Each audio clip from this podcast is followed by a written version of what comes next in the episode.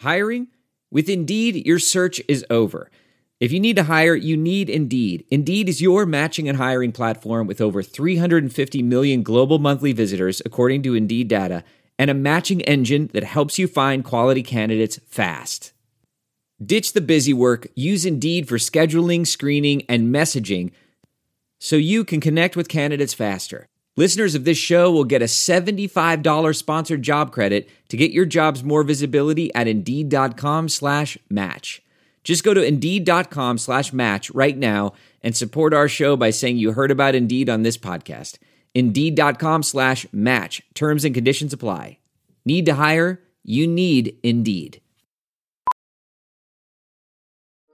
Welding instructor Alex DeClaire knows firsthand how VR training platforms like ForgeFX can help meet the demand for skilled workers. Anywhere you go look, there's going to be a shortage of welders. VR training can help welding students learn the skills they need to begin and advance in their career. The beauty of virtual reality is it simulates that exact muscle memory that they need. Explore more stories like Alex's at meta.com slash metaverse impact.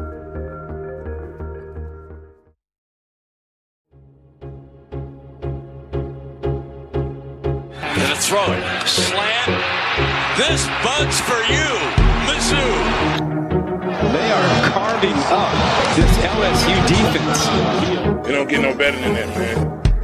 Hayes dumps it short middle. Beatty with the catch, and he's going to jet his way into the end zone. Missouri touchdown. Hand off to Rountree running left. Gets 35 to the 40. Left sideline around the man.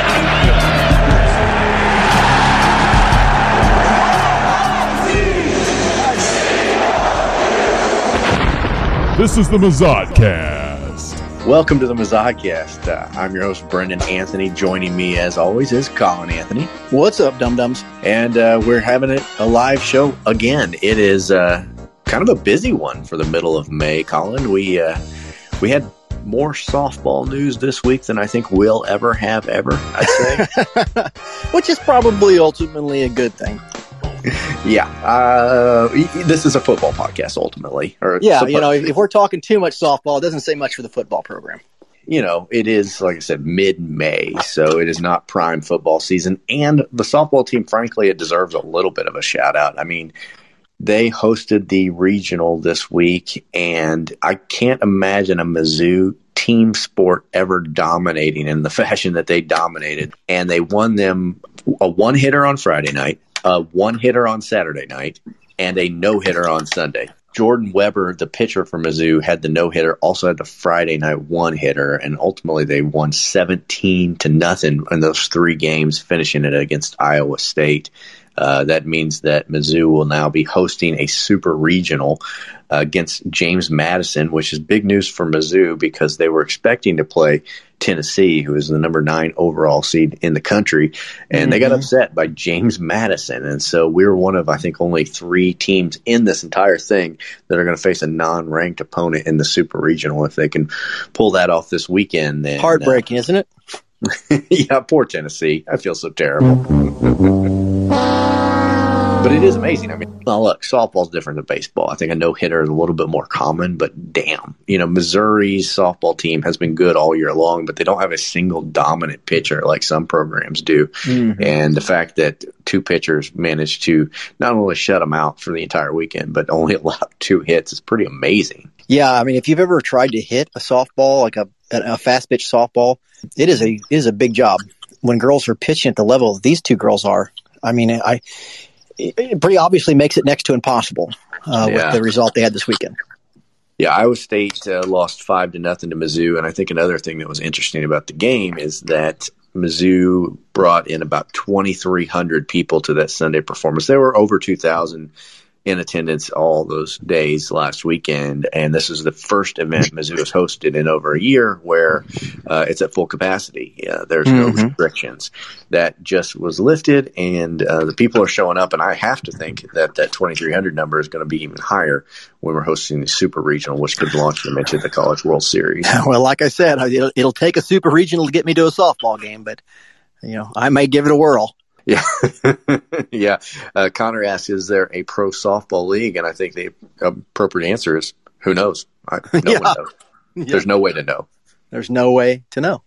We wish them luck, and uh, If it, Brendan, if it, if it, if a softball, professional softball league, league exists, it's not popular enough to beat out Johnsonville Brat's cornhole tournaments on ESPN two for viewership. You know what I mean? Like, uh, so That's true. I'll admit it, Colin. I, uh, I, if I'm flipping through the channels and I see that the Johnsonville Brat cornhole championships are going on, I sit around for a little bit and watch it. it it's not the worst thing you can watch. No, it's impressive. I think it's one of those things. It's kind of like watching golf. It's like if you've ever played cornhole, uh, watching those guys do it makes you understand how good they are at it. If you haven't played cornhole, it probably seems extremely boring. well, it's uh, it's tremendous athletes. I mean, that's Yeah. Oh gosh, you can just tell by their physiques. I saw axe throwing the other day. That was a new one. I hadn't seen that uh, on the on ESPN the Ocho, but I saw it the other night. And uh, Yeah. just like the Johnsonville Brat uh, cornhole, they were they just one bullseye after the other with his fucking axe.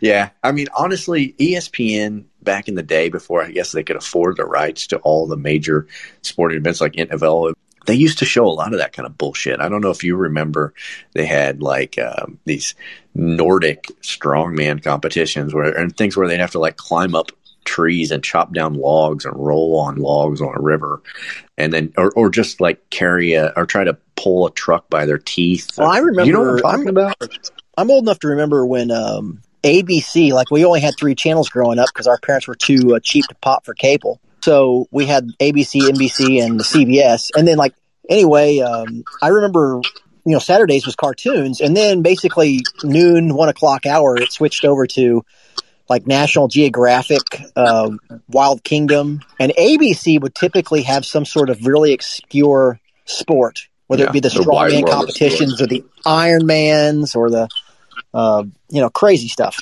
yeah People chasing cheese in a hill. That's right. She's rolling downhill. Uh, but they used to have like Celtic football and, and sports that I think they just made up. You know, there's like these weird Irish football games that had like a soccer goal and a normal American football field goal. I learned a lot about sports that nobody cares about in that era. Mhm. But, but honestly, sometimes that obscure shit, obviously there's a novelty factor to it that it would not be fun after a while, but sometimes it's a lot more fun than the bullshit they show now. Yeah. They got, they have like what looks like a fire pit. Uh, it's not uh, no a fire in it, but they like a little basket in the middle, and they're all just trying to hit the hacky sack inside of the basket.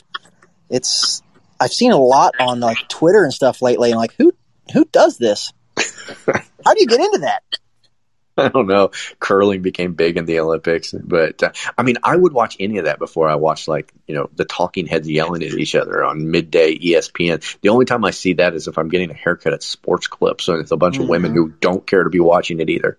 Yeah, well, I realize that I've gotten old enough to be out of touch with what's cool or popular because Stephen A. Smith still has a job, and while ESPN fires p- one person after the other, uh, Stephen A. Smith still gainfully employed, and I'm just like, I obviously I, I don't get it anymore. You know what I mean? Like, I've gotten too old or something to understand what's entertainment because Stephen A. Smith is the fucking worst, in my opinion. Uh, but uh, not not to the vast majority of people, apparently. Well, there there actually is a little bit of football news that we can talk about, Colin, um, and I, I think we're going to get into this later because uh, we're having a guest. This is our first live show guest we're going to have on, and it's uh, Adam Spencer from Saturday Down South. He's joined us in the past during football season, but I do want him to uh, talk to us a little bit about this situation with Jarvis Ware, who entered the transfer portal late this afternoon. You may have heard about it. There's been talk about him possibly transferring for a little while because he's coming off a knee injury he received against the Alabama, or I think in, in the Alabama game last year, and uh, he's not been doing it on campus. He's been gone, and it's that's Ophthalmologist Dr. Strauss has seen firsthand how the metaverse is helping surgeons practice the procedures to treat cataracts. Cataracts are the primary cause of avoidable blindness. He works with a virtual reality training platform developed by Fundamental VR and Orbis International to help surgeons develop the muscle memory they need. The result? More confident, capable surgeons. And even more importantly, Patients who can see. explore more stories like Dr. Strauss's at meta.com slash metaverse impact.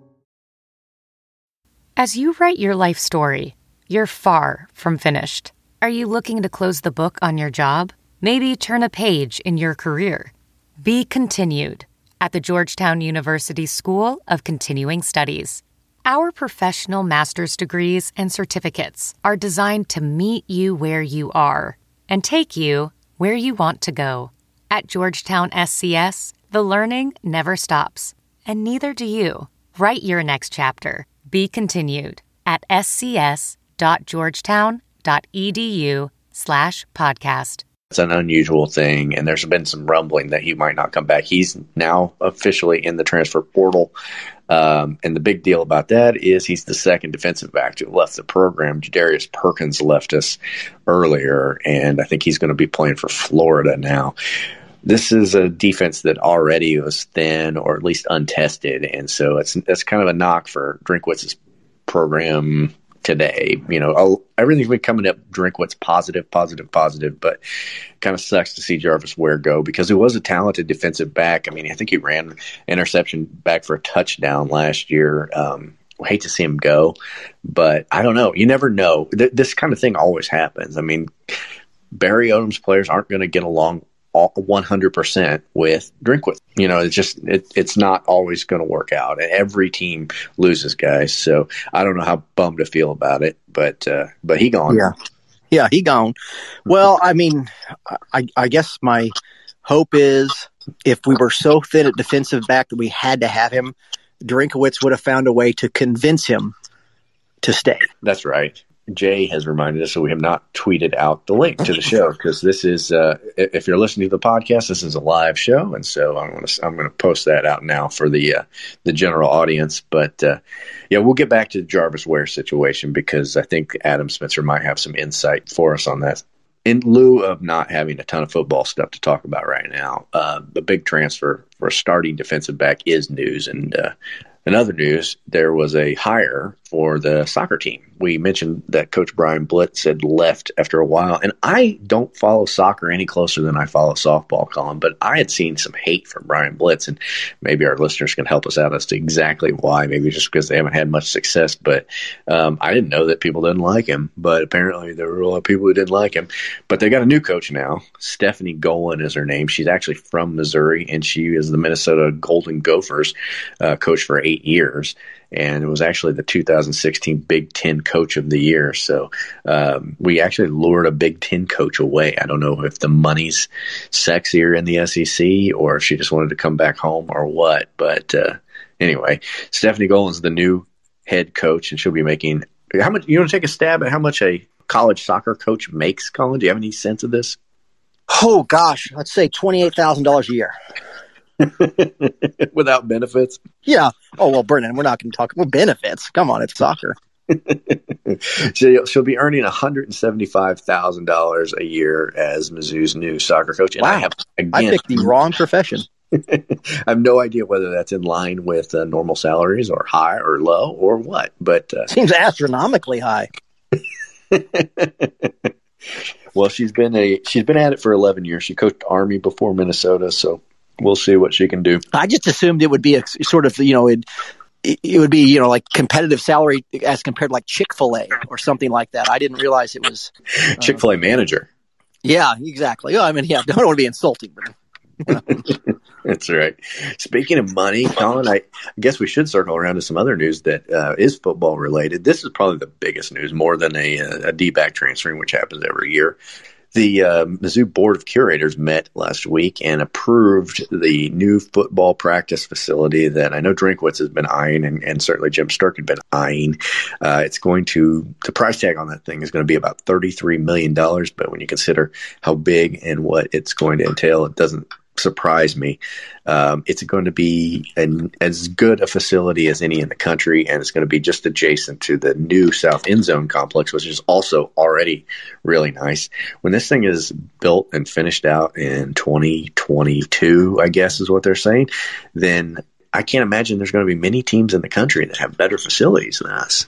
Yeah, I mean, uh, it, or at least we'll be competitive. The thing that gets me about like sort of this facilities arms race that's been happening in college football for well over ten years now is that, and, and correct me if I'm wrong, Colin, but from what I hear, these colleges have better facilities a lot of times than the NFL franchises because the NFL franchises don't have to woo recruits. You know what I mean? They they go out in the open market and draft and pay players, and so these stadiums, you know, that are sometimes old and and showing their years and paint peeling, are not as nice as what they played in in college.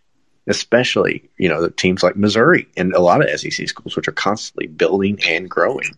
No, I mean it's uh I one of my biggest complaints over the years with Mizzou is like if you want to play with the big boys, you got to spend like the big boys, and uh, Mizzou has. I mean, at least in football, I mean they the the uh, stadium renovation and um, or expansion or whatever you want to call it, and and now this the practice facility. I mean, they're spending big bucks, and uh, you know they also you know people may forget they when they hired Drinkwitz, not only did they pay him well, they gave him a pretty big budget for his assistant coaches. That was something that made me optimistic.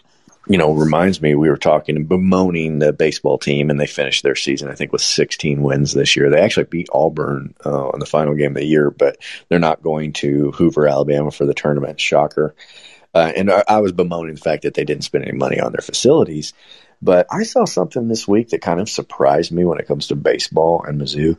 Uh, Dave Matter was doing his weekly chat on the Post Dispatch, and he said that in all of Mizzou sports when he writes about things and the Post Dispatch tracks what gets listeners and what doesn't. The worst readership of any Mizzou sport, men's, women's, Olympics sport, or otherwise, is baseball. He said when they when he writes an article about the baseball team, nobody reads it, and that shocked me. I would have not thought that the baseball team would have been the least popular sport for people to read about at the University of Missouri. And I don't know if it's a if you build it they will come kind of situation or or why there's no enthusiasm for college baseball at the University of Missouri. You know, I will say one thing about baseball is to me baseball is a sport that is more dependent on star power in some ways. At least for my personal uh, opinion is is my my fandom seems to ebb and flow with how much firepower is on the roster.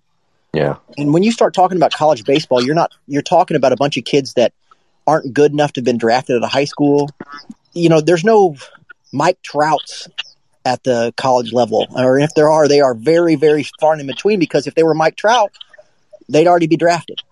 Well, there's a lot of guys that come out of college. I mean, you know, Mike. I know, but what I'm saying is, is those players that come into college are not. They develop into MLB players, but they don't come as MLB players, and so it's you know, it's so much more developmental. It'd be like it's like sort of like asking why aren't more people more into the D League and the NBA? It's like, well, yeah. they're just they don't they, they lack the power and and electric talent that sort of draws the the fan's eye. I don't. I just don't think that's true. I um, I, I think most of those guys played at big time college programs. I mean, Max Scherzer here was a you know was played four years. I know, but Max Scherzer wasn't Max Scherzer when he was a freshman in college. That's no, but a lot of those guys develop into to big time players. But you know, I, I don't think, think about basketball, big... When when when Jontay or or when the Porter brothers show up and it becomes it just becomes the only story in Mizzou sports. That that just is. There's no way for that to happen at the baseball level. I think that every big time major league player played at a major university. Again, you're missing my point. Program. They become worthy of following, but no, but no freshman comes in and sets and and, and engenders a bunch of enthusiasm for the program because if a player was good enough to engender that sort of fandom right out of the gate, they would have been drafted. Do you, am I not? I, I feel like I'm not getting across my point. I, I, I hear what you're saying, but at the same time, it's like every star baseball player started somewhere, and it, in your analogy, you know, the Jontay Porters or, you know, in football, you know, the, the guys who we get as a five star and get excited about as freshmen, they come to play at the university and then they go on to the NFL or whatever. Yeah. But I think, I, I don't think that there's that many players that go straight to the, to, well, it doesn't to, have to be a lot of players, but, to, but if all of the very best players – don't go to college, then you're that's what that's what that's what I'm saying. Baseball lacks. Baseball, but I don't think that's true. I think tier. all of them do go to college. I how can you say that? Bryce Harper didn't go to college. You know, Albert or Albert Pujols did go to college, but Mike Trout didn't go to college. I mean, the very best of the best in basketball are forced to go to college for at least one year. The very best of the best in football are forced to go to college for at least three years. Baseball does not have that. The very best of the best skip right over them, and that's my only. That's it's the same reason.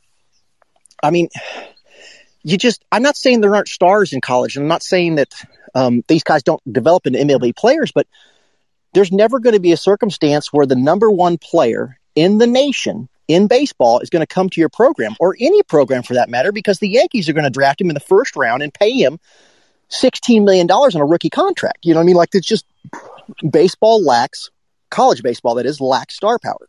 I don't know. Yeah, you maybe you're right, but I, uh, I, I just, I do see other universities, regardless of that, that draw a crowd and people get excited. And when we get guys, maybe we're not as freshmen, maybe they didn't get drafted in the first round out of out of high school, but like when Max Scherzer was here, for instance, when he was a junior and a senior, people were excited about him and were talking about him and knew that he was a big shot, you know. And so, like no, you can for sure you can get excited about it whether you have the you know a, well the number one draft pick talent or not.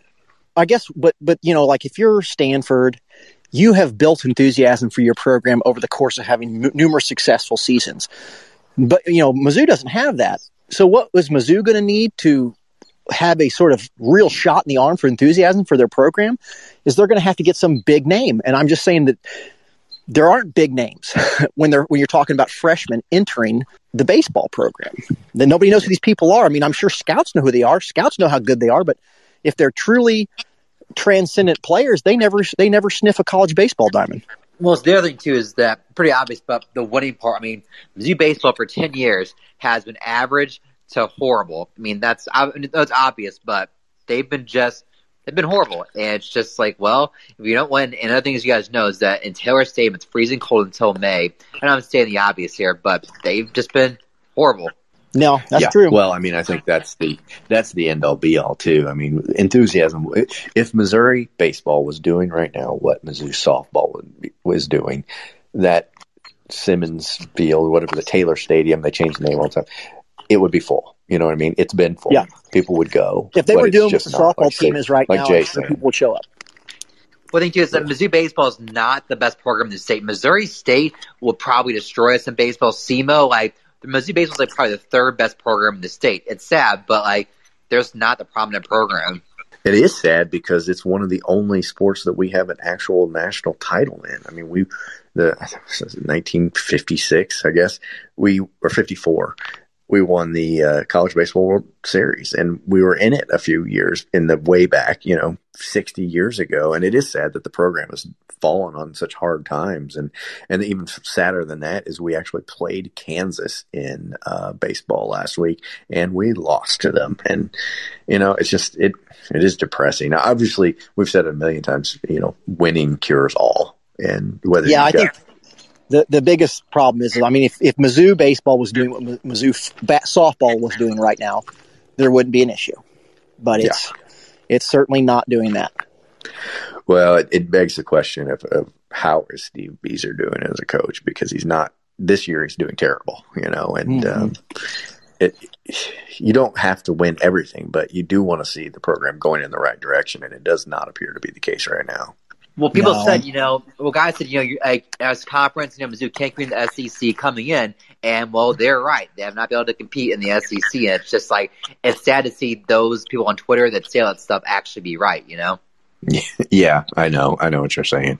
And we, it is by far been the sport that Missouri has not been competitive in the SEC more than any other sport is baseball. We, you know, the mm-hmm. SEC dominates baseball in a way that I don't even know that they dominate football and uh, it's not helped us in well, better. in our defense, we also have not been good in sister romancing, but we don't have a sister romancing program like most of the Southern or the SEC yeah, conference Al- does. So, yeah, Alabama's got a better record at sister romancing than they even do at football. I know it's hard to believe they are yeah. dominant. A lot of people don't believe it. yeah, yeah. Well, it's true. Every word. I would stake my very, very respected reputation on it. Sister romance and cousin fucking two programs that uh, Missouri hasn't even. I don't know. What they started the programs yet. On that. That's right. That's right. That blade cuts both ways, Brennan. You, you know the SEC doesn't have wrestling. We don't have cousin fucking. Yeah. I mean, the problem that I have with Missouri actually being good at wrestling and actually being good at softball, or these are two things that I never watch and really don't intend to watch. And and I think that aggravates people sometimes when we say that, but like you can't be a fan of everything, you know? So, if you're a fan of everything, or I don't know. I guess there are some people that are, but I, I've never been that gung ho. No, and uh, nor will I be. that's why we did a football podcast, you know? Yeah, that's right. But oh, I was going to tell you back to the uh, indoor practice facility that we're building. Speaking to Jay's point of being cold here and and for baseball, that was one of the points they made, the curators made when they approved this facility was that we are the northernmost uh, SEC program. And if anybody needs an indoor facility, it is us. And the current mm-hmm. facility, the Dan Devine Pavilion across Providence from the football stadium, it's only 70 yards long. So they can't have a full scrimmage inside because it is, uh, you know, not the full 100 yards. And, and this one will be. It's going to be uh, basically an entire full football field but inside and they can practice year round and they can use the existing facility for other sports. Baseball can use it to practice indoors you know softball well and uh, one of you guys can probably help me. I mean that's that's really is kind of been lacking because i mean the chiefs had their training camp at what was that st joseph's? What what what was that college? Missouri westland something like that yeah yeah. I mean you know they had a full foot indoor football practice facility you know I mean, for the chiefs to use now, I think the Chiefs may have helped subsidize that some, but you know, the point is, is that at this point, if you're playing at Division One SEC school, you need a full sized indoor football field. I mean, when you look at the, what this is going to be, I, I, I, can't say it, I guess, because I've not been to the facilities at these other SEC schools, but like, I don't know how what they're building could be topped by many other programs unless you somebody else has a brand new state of the art facility for every single aspect of a football program, and I'm sure Alabama does, then they can't compete. And it some people think it's overblown how much of a recruiting impact that kind of stuff can have, but I don't know. I think a 17 or 18 year old kid walks into a facility like this and think, well, for the next four years, this is going to be my home. This is where I'm going to get better. This is where I'm going to play that has an oh, impact. sure. What was it? The um, I think it was LSU. Was it when during the um, when they won the national championship? They were, they had just built new locker rooms or something that were just huge and audacious and just re- really kind of ridiculous. And I thought that probably appeals to kids, you know. Well, and then and but their library's falling apart. yeah, that was right. Their library is falling apart, and their locker room looked like some, the a purple Starship Enterprise.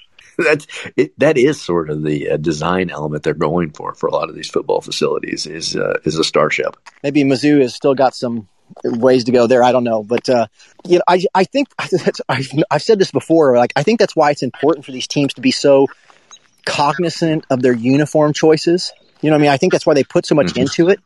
It's because these kids care about that shit. You know what I mean? Kids are spending six hundred and fifty dollars for a pair of Air Jordans because they like the way they look. You know, they want the retro they care about that shit. And so, you know, I think Oregon sort of started that trend because they're they had Nike in their back pocket, but you know now everybody does it. You know these uniform combinations and and looking for something to make it look really sharp. I I just think people understand that aesthetics matter. You know, look classy, be classy. Ready to elevate your home? Picture this: central heating, a cozy fireplace, or your dream walk-in closet. Build a backyard oasis, go green with solar panels, or start a business. It's all possible with Figure's home equity line of credit. Unlock up to $400,000. Apply online in five minutes. Funding in as little as five days. Head to figure.com and transform your home. Figure Lending LLC, DBA Figure, Equal Opportunity Lender, NMLS 1717824. Terms and conditions apply. Visit figure.com for more information. For licensing information, go to www.nmlsconsumeraccess.org. You work hard, you play hard. So treat yourself and stock up for some summer barbecue with Kansas City Steak Company. From classic steak cuts to USDA prime, Kansas City Steaks has everything you need to fire up the grill. They make it easy. Each order from Kansas City Steaks is flash frozen and delivered directly to your home. Satisfaction guaranteed, or your money back. Imagine relaxing in the backyard with family and enjoying a steakhouse quality meal from Kansas City Steaks. Try their butter tender filet mignon, Kansas City strips, juicy steak burgers, all beef jumbo hot dogs, and even complete meal combos. Bring the steakhouse to your house this summer with Kansas City Steaks. Go to kansascitysteaks.com and get 10% off your order and free shipping with the code SD at checkout. That's right, SD like Stinky Dick. I that's one thing I've always been pretty supportive of because Mizzou basically adopted that strategy you're talking about, which is to to mix it up, try all kinds of uniform combos, and not worry about it. And the SEC is probably a, that's one area in the football world where they do lag because they cling to their traditional look, which I like. I mean, I like that you know the Alabama uniforms they have this year looks like the same ones they had in 1950. Um, you know, mm-hmm. most of the SEC programs are like that. But we're never going to be accepted as a true SEC program in the same way that uh, the more southern brethren are. And so I like the idea where they're just saying, "Fuck it," you know what I mean? We're yeah. going to be the uh, the new bloods, and and because it also means we're more fun. You know, yeah, that's what I'm saying. We're not like, stick I think, in the mud. I think these young athletes, you know, they like. I mean, everybody wants to play for Alabama, but it also it suck having to wear the same stinking uniform every week. It's cool when they have some matted black helmet or you know the stealth helmet or the white helmet with the the tiger head that looks like the Mazodcast logo. Uh, you know, whatever. It's just I like the fact that they change it up.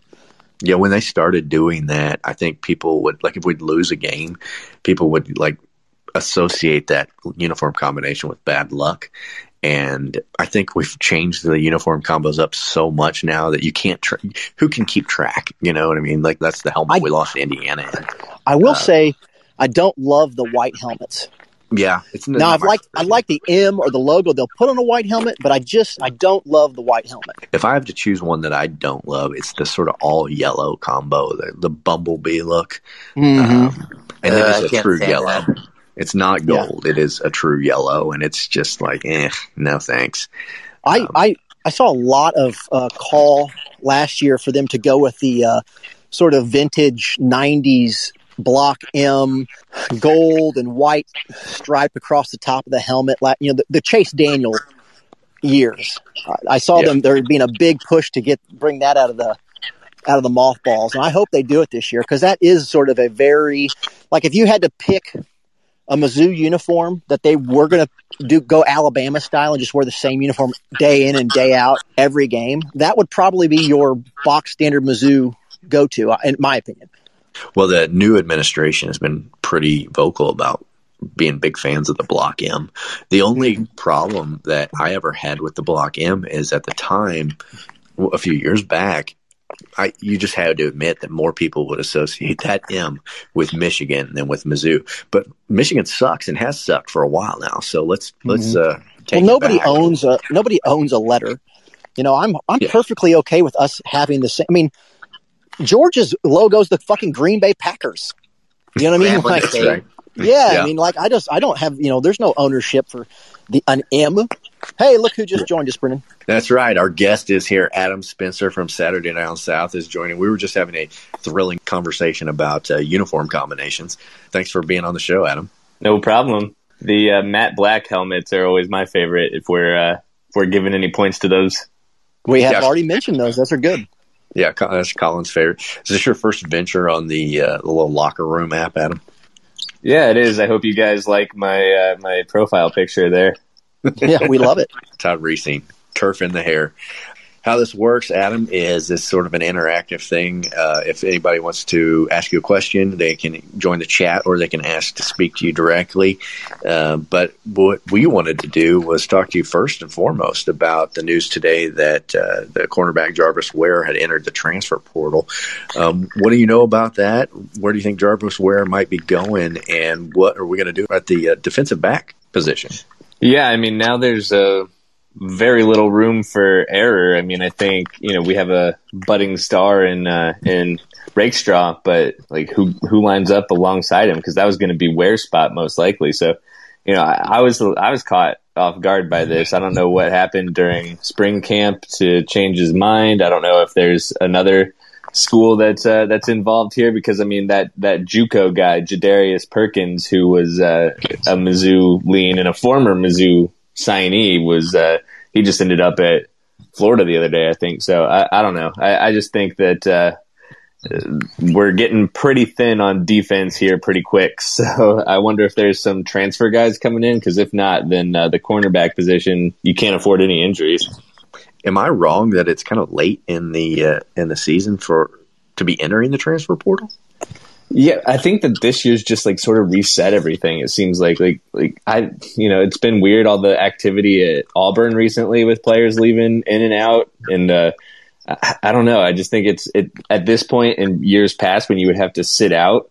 Like I just think that it's like well I might as well stick out this year here. But now we're you know we're seeing uh, you know T.J. Finley just ended up at Auburn. They've landed a couple guys. Uh, from other spots. They've uh, had a guy go to Indiana and stuff. It's just it, it's a weird year, and uh, I, I, think that there's eventually going to be some more uh, sort of restrictions put on transferring.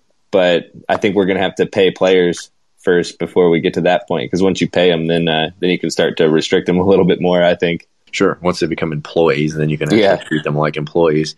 It is. Uh, it, it's it's troubling to say the least, because I, I think there is a lot of excitement going into this fall with Drinkwitz's second season and knowing that we have quite a bit of talent on the offensive side of the ball, but so many question marks on defense, especially with players like Nick Bolton now being gone. Do you uh, do you think that this Tiger team will be a 500 or better program like we were in the you know COVID shortened 2020? I think I think that they still will be. I think that the the non-conference schedule is pretty manageable, and like that's something that's going to like sort of bounce back this year. I, I just think that a lot of teams that we didn't see win a lot of games last year are going to have more wins than we think they should, just because we were so used to that like ten game or nine game or whatever the Big Ten did last year, um, mm-hmm. and now we're going to get those four non-conference games, and I think you know Mizzou has like three cupcakes on the schedule pretty much, so I think they'll get to six wins at least. And I mean, we still have we still have Arkansas's number, so uh, I, I, don't think that that'll change. Um, Adam, so yeah. Do you? Uh, I mean, you're you're part of SDS. Obviously, we are high on Drinkwitz, and we have a lot of uh, a lot of optimism about the program right now. Um, do your brethren from the uh, covering those other SEC programs do they have optimism for Mizzou, or they just look at us like a proverbial road bump?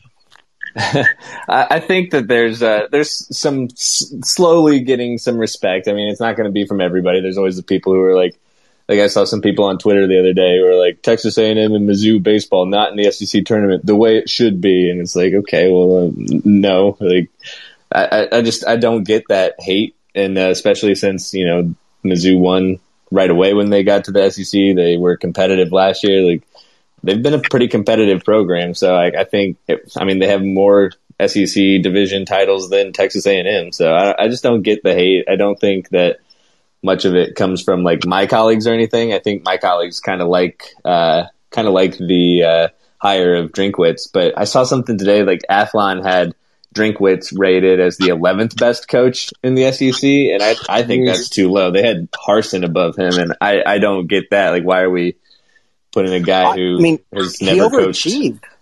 last yeah. year, and yeah. and he's he's bringing in a decent recruiting class. I I'm not saying he's Nick Saban, but I that seems um, artificially low. I but you know I see lots of stuff like that where you, it's pretty obvious there are a lot of guys who claim to be experts on the SEC and they know about the first six teams, and after that they don't have a clue.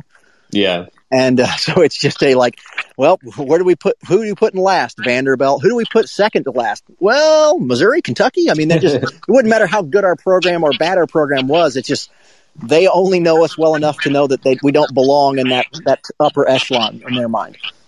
Yeah, I think that's exactly right. And uh, yeah, it's it's it's just it's weird to uh, to still get that after all these years and all these competitive years. Like, there's really only been two years where Mizzou hasn't been at least decent. So I, I just, I don't know. I don't get it. You know what worries me is that I think Arkansas joined in 1993, and I will still see Arkansas occasionally get kicked with the "We're not, you're not SEC boot," and I'm just like, yeah. God, if, if Arkansas is still catching it, South How Carolina long is it going to take? well, I mean, maybe we'll just have to form our own uh, battle line rivalry. I mean, we'll just have to make that a conference, and we'll get uh, we'll get Kansas and Illinois on board too, and just uh, just do that. Those four teams. We'll, we'll see what happens, but I think that could be a very competitive conference for Mizzou. Yeah, we'd be well, dominant.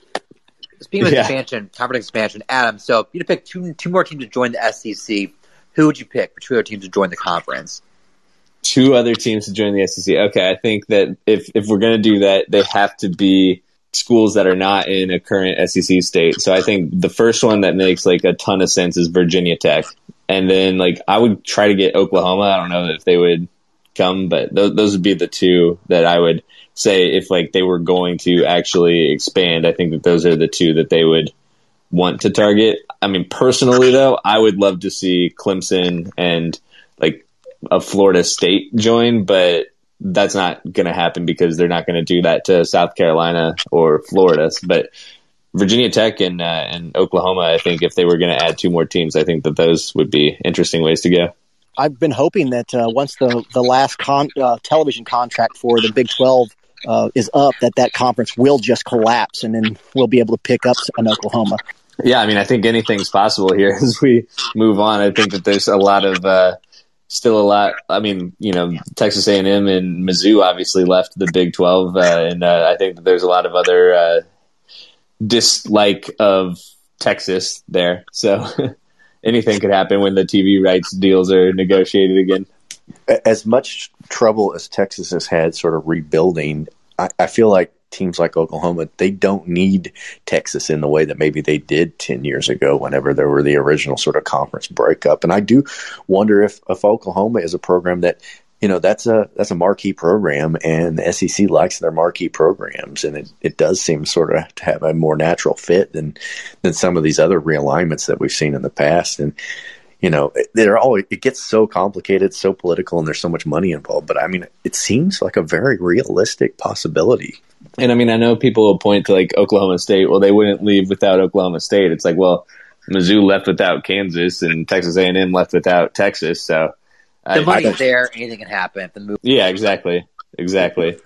I don't feel like Oklahoma people give a shit about Oklahoma State. yeah, I don't either. and I, I also worry about uh, a program like Oklahoma going the way of Nebraska if they don't change at some point. I, I, I just feel like the, the further you get into the deep Midwest, um, you know, who wants to go there? your program better be awesome. Uh, yeah, because that's what Nebraska is like. You're out in the middle of fucking Nebraska, so your program better be awesome. And you know what? They ain't awesome anymore, and they haven't been since the '90s, and it's it's starting to show.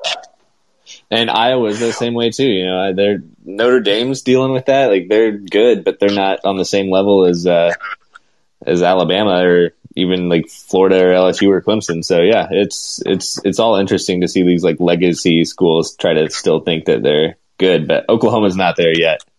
I mean, I know that Missouri might not be exactly, um, you know, a major metropolitan area or something, but we are centrally located, close enough to the south, and um, I just feel like those. Once you start getting Oklahoma, Nebraska, even Colorado to an extent, you're you're really getting away from, I don't know, the beating heart of college football. Well, and I also feel like Missouri is bookended by two pretty large cities in, in, Nebraska or in Iowa or some of these places, they don't have a, a, metro center that is a television market. And and even if Missouri's not as appealing of a of a program or doesn't have the same history as maybe Nebraska, they do have eyeballs that will spend money and look at advertisements and and you know be in a metro area nearby. So I think that is obviously the appeal that the SEC saw ten years ago.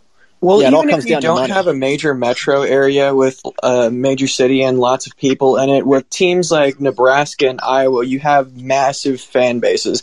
Even people down here in Missouri, there's a ton of Nebraska and Iowa fans. So even though some states might not have major metropolitan areas, you're still going to get a lot of viewership and merchandise sales and just things. Well, you, you, that's true, Connor, to an extent. But how long can that last? Because what I feel like is my dad, guys, my dad's age, might have loved Nebraska because of Tom Osborne and them winning, but they're all going to die. And Nebraska won't have been good for three decades. And so now suddenly there aren't a bunch of guys in Iowa and Missouri who give a shit about Nebraska anymore. I just feel like that's what I'm talking about. These these programs are, if they're not winning, they're too far away from the beating heart of college football, which is basically the South, to be maintain relevancy without the wins. And while Oklahoma is still winning, and so maybe they're, I just I think there's a, I have a fear that Nebraska can very easily become, or I'm sorry, Oklahoma can very easily become Nebraska if they're not careful. If they, like a few bad years and it could be really, things could get tough. Yeah. I mean, Oklahoma, luckily, is pretty close to Texas, which helps them out a ton. They're near Dallas, three hours away, but unlike Nebraska, so they have that going for them. They're pretty close to Texas. Well, Oklahoma hey, still has had, what, like two or three Heisman winners recently that uh, makes them really popular with like the younger crowd. You know, people my age love watching Heisman winners play. So I know there's a I know a lot of people who are uh, Oklahoma fans solely because of like the big play quarterbacks, even though they're not Oklahoma was able to uh, transition well as well from Bob Stoops to Lincoln Riley, and that I think is a huge factor. Um, it's just like countries, if you if you have a bad leadership uh, in a transition, then you can you can fall fast. But Oklahoma hasn't had that. They they they didn't miss a beat whenever they changed coaches, and I think that's benefited them obviously. But hey, Adam, I wanted to change gears a little bit because we were talking before you came on the air about the new football facility that they're approved to build for the practice facility, and we we were discussing how much that possibly might impact recruiting or not, and how much that, you know, does that affect things, or is it just sort of a, a dick measuring contest for these programs? Do you think that uh, Missouri adding a brand new multi million dollar facility just right next door to their other multi million dollar brand new facility at the South End Zone, what do you think that does for us for recruiting or just prestige? Um, well, I, like I don't know if it's gonna help in a big way in recruiting, but it if you don't do it, it's gonna hurt you in recruiting. Like you have to win the arm. I mean, the arms race and facilities is what it, the name of the game is these days. I mean, that's why Jimbo left Florida State. He wanted bigger and better facilities, and the administration was, at least to my knowledge, was digging in a little bit on that. And uh, and now we see like he's gone to Texas A&M where you know they have all that oil money and uh, they're throwing checks around all willy nilly, and uh, Florida State hasn't been the same since Jimbo left. So you know it, it, you can't. And I'm not like comparing Mizzou's facilities to Texas A&M's or anything, but like you can't. Like I don't know if it helps recruiting, but if they didn't do it, it would definitely hurt recruiting. If that makes sense. Who are the uh, teams in the SEC that may be falling behind in that sort of arms race for facilities, or are there any teams? Is everybody doing this?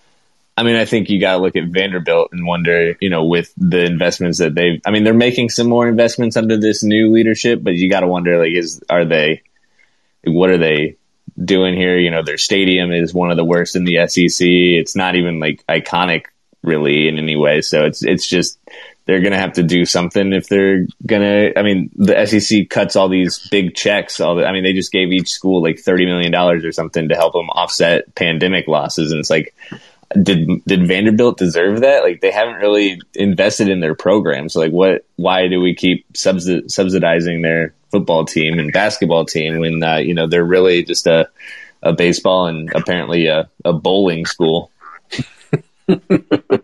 is there anybody besides Vanderbilt that's not doing it? Because uh, Vanderbilt is such an afterthought anyway, and obviously they're they're comfortable being that way.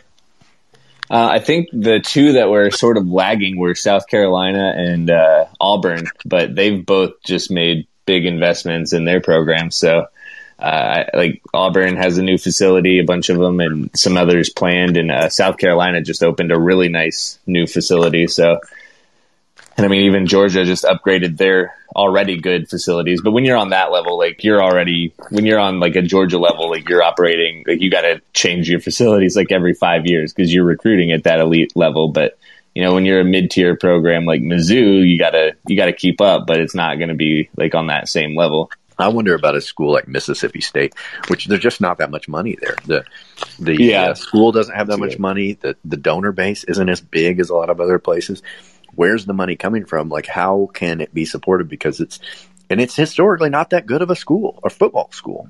Honestly, I mean, it's got a lot of support, but it doesn't have a lot of success. Yeah, that's a good one. I think that if you're looking for an answer other than Vanderbilt, that's probably the right one. Is Mississippi State, and uh, you know, I wonder how much that played into Dan Mullen leaving, just because they couldn't invest in him the way. And I mean, he had the ties to Florida, obviously, so I don't know, like how much it impacted his decision that that Mississippi State was where it was with uh, facilities and all that. But yeah, it, it, certainly didn't help that they're so far behind with all that stuff. And there's just yeah, like you said, there's not a lot of money uh, for athletics down there.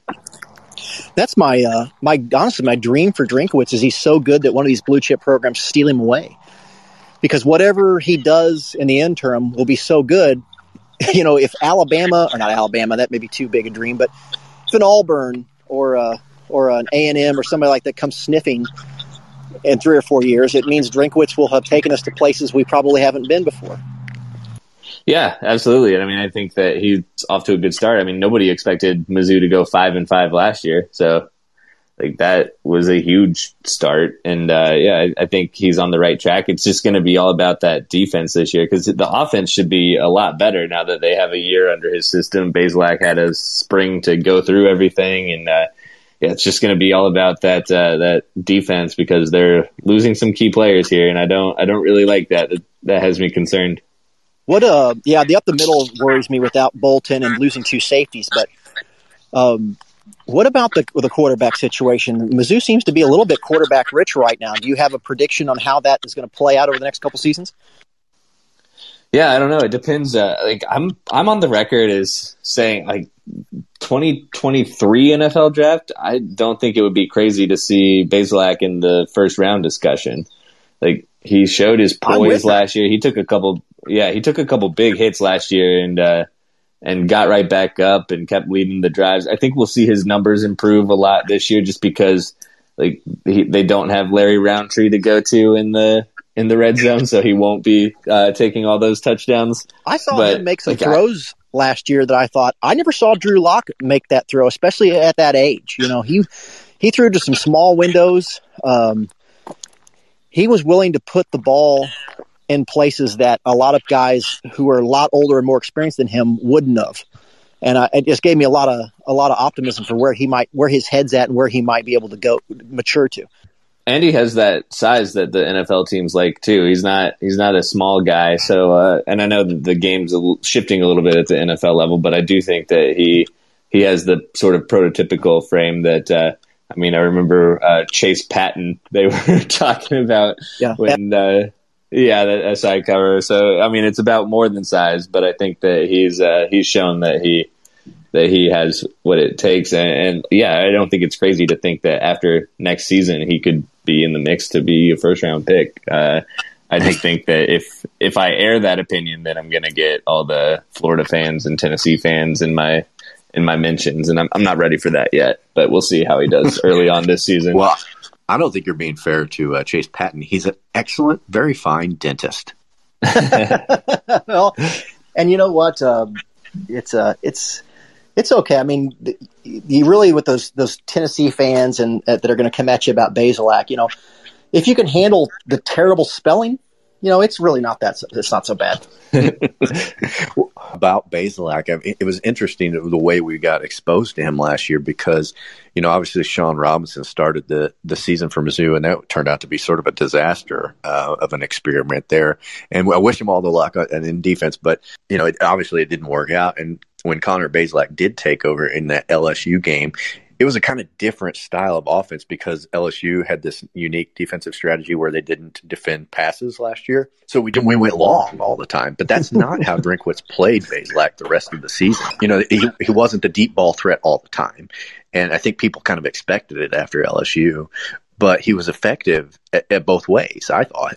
Yeah, I think that uh, like he's he's going to be good. He's going to be really good this year. They got Mookie Cooper, and I'm excited to see what he does. Uh, I think that that gives them a weapon that we've sort of thought that Jalen Knox would be, but he hasn't really been. Um, so I think that if they use him the way that they were using Knox last year and let Knox uh, work in the slot a little bit better, then uh, I really think he could take a big step forward this year because he's going to be draft eligible after this season as a redshirt sophomore, or uh, like I don't know if they're still considering him a redshirt uh, freshman because last year didn't count for eligibility. But like, I, like so, I don't know whatever you want to call him, but he'll be three years out of high school after this mm-hmm. uh, coming season. So.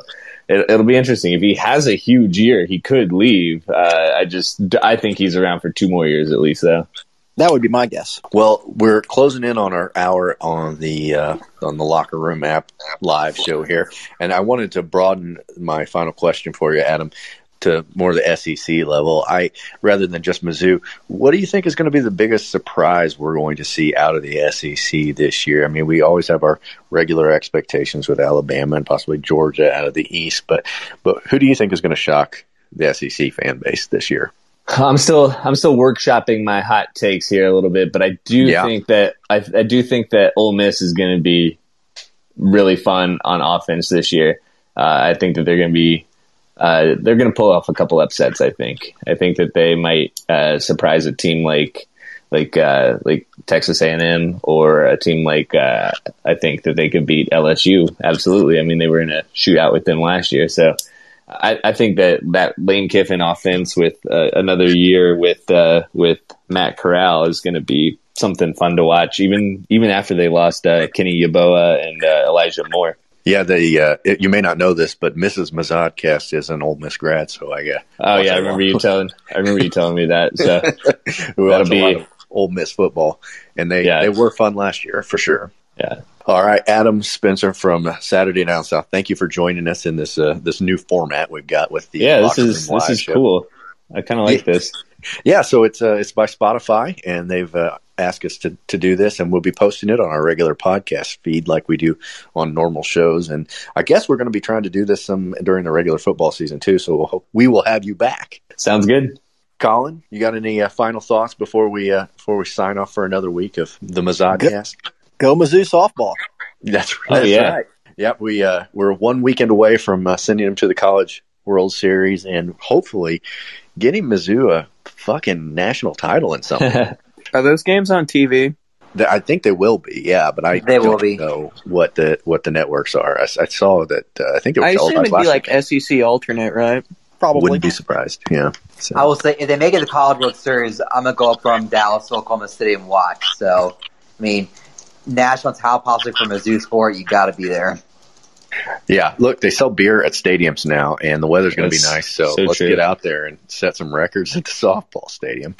All right, Adam Spencer, thank you so much. Everybody, thanks for joining us live. M I Z Z O U.